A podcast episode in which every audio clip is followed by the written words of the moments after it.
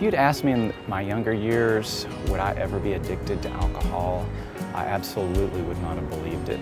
It was just like a tsunami that had hit me. I had failed on every level. All of that failure, I, I, could, I didn't want to live anymore. When my friend told me about the Foundry, I said, well, what is the Foundry? And he said, dude, um, people's lives totally and absolutely change when they go there.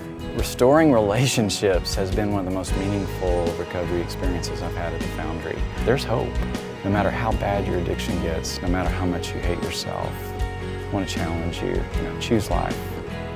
For more information, visit thefoundryonline.org. The Foundry, where lives are reshaped by the hands of God.